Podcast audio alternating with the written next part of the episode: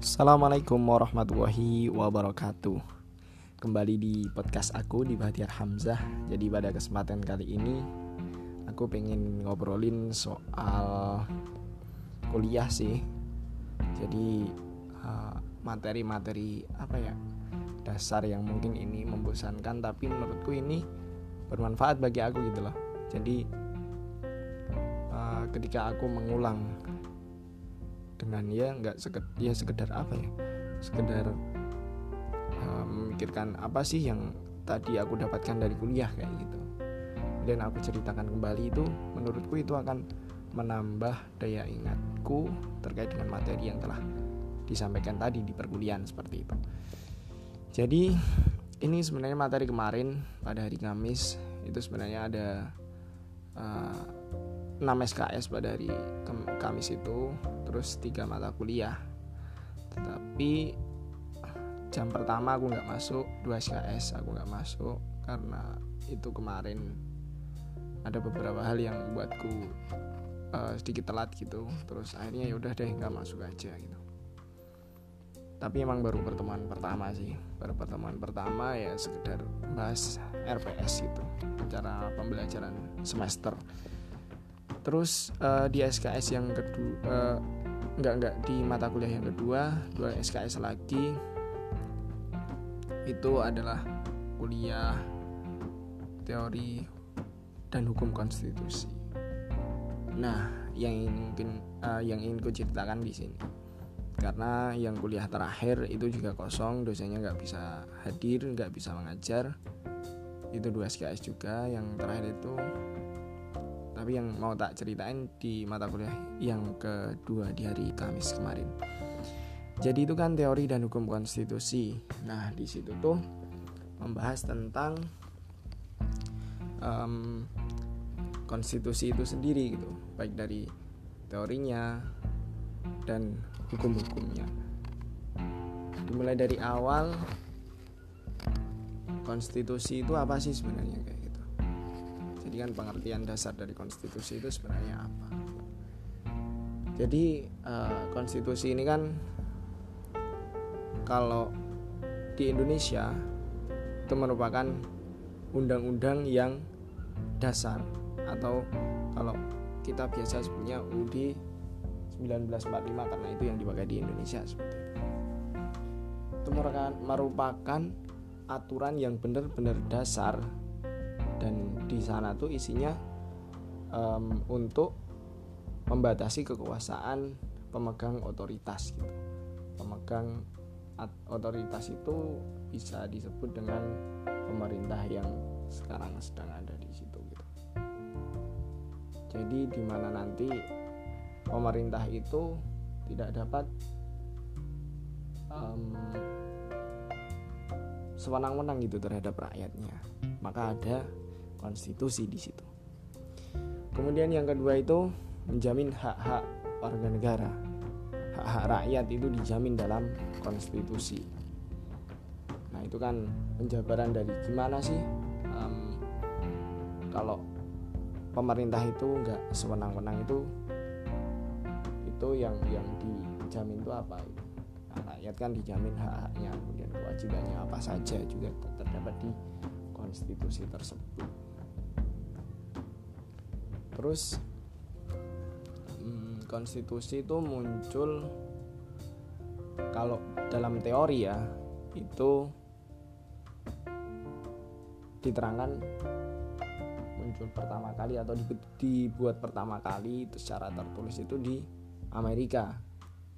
Nah, tapi dosen dosenku tuh e, bilang bahwasanya sebenarnya ada konstitusi yang jauh lebih awal yang sudah terbentuk yang itu memang juga merupakan konstitusi walaupun itu uh, sangat sederhana gitu. Itu adalah piagam Madinah yaitu pada zamannya Nabi Muhammad SAW yang mana di situ tuh mengatur tentang kehidupan juga mengatur tentang kehidupan antara umat Muslim dengan umat uh, Yahudi. Kemudian hak-hak mereka kemudian mengatur uh, berbagai masalah tentang ketatanegaraan salah satunya juga ada pajak dan lain sebagainya itu sebenarnya diatur juga dalam piagam Madinah. Tetapi e, karena kita ini ya apa namanya ya ya kan ilmu kan berdasar dari uh, macam-macam ya. Ada yang mengatakan yang pertama tuh uh, dari Amerika ada yang mengatakan juga yang pertama itu piagam Madinah itu tadi sendiri gitu. Jadi kalau memang bervariasi. Tapi emang aku juga juga setuju sih kalau piagam Madinah itu termasuk konstitusi gitu. terus um, konstitus uh, ya membahas konstitusionalisme juga. Kenapa sih uh, apa sih konstitusi itu? Aliran konstitusionalisme kan aliran ya. Jadi kenapa ada orang-orang yang berpaham konstitusionalisme. Nah itu awal mulanya kan uh, ada cerita juga bukan cerita emang ini fakta ding. Itu ketika di Perancis. Nah, di Perancis itu kan eh, sebelum terjadinya revolusi, dulu kan raja di Perancis itu Raja Louis kalau nggak saya kalau nggak salah ya Raja Louis.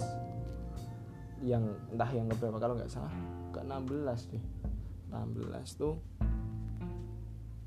dia kan semenang-menang nih sama rakyatnya nah maka dari itu muncullah paham konstitusionalisme ini gitu.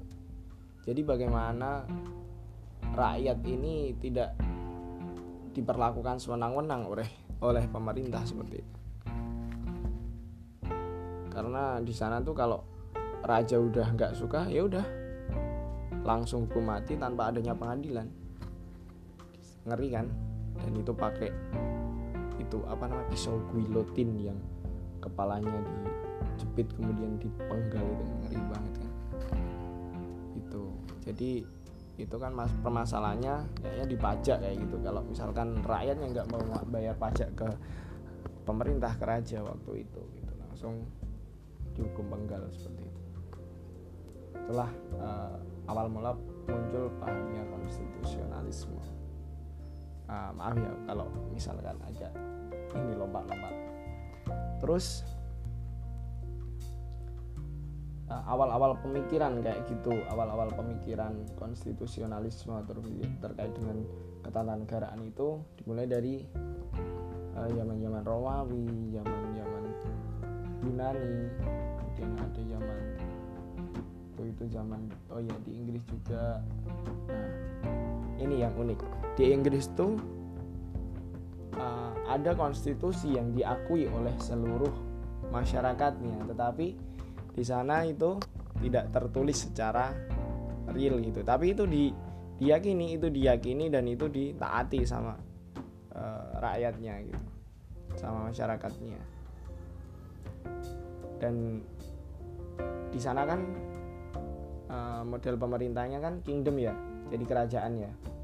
Nah itu kan yang membedakan. Gitu karena itulah uh, konstitusi di sana memang nggak tertulis tetapi diyakini oleh seluruh masyarakatnya. Awal mulanya dulu e, monarki absolut, kemudian monarki parlementer kalau nggak salah, kemudian yang e, terakhir itu monarki konstitusional. Jadi memang ada tahapannya yang dulu memang benar-benar kerajaan yang absolut, yang cenderung mungkin uh, kurang tahu sih penjelasannya seperti apa karena baru emang baru ini baru dijelasin sampai ini aja gitu. Dan belum baca materi-materi tambahannya.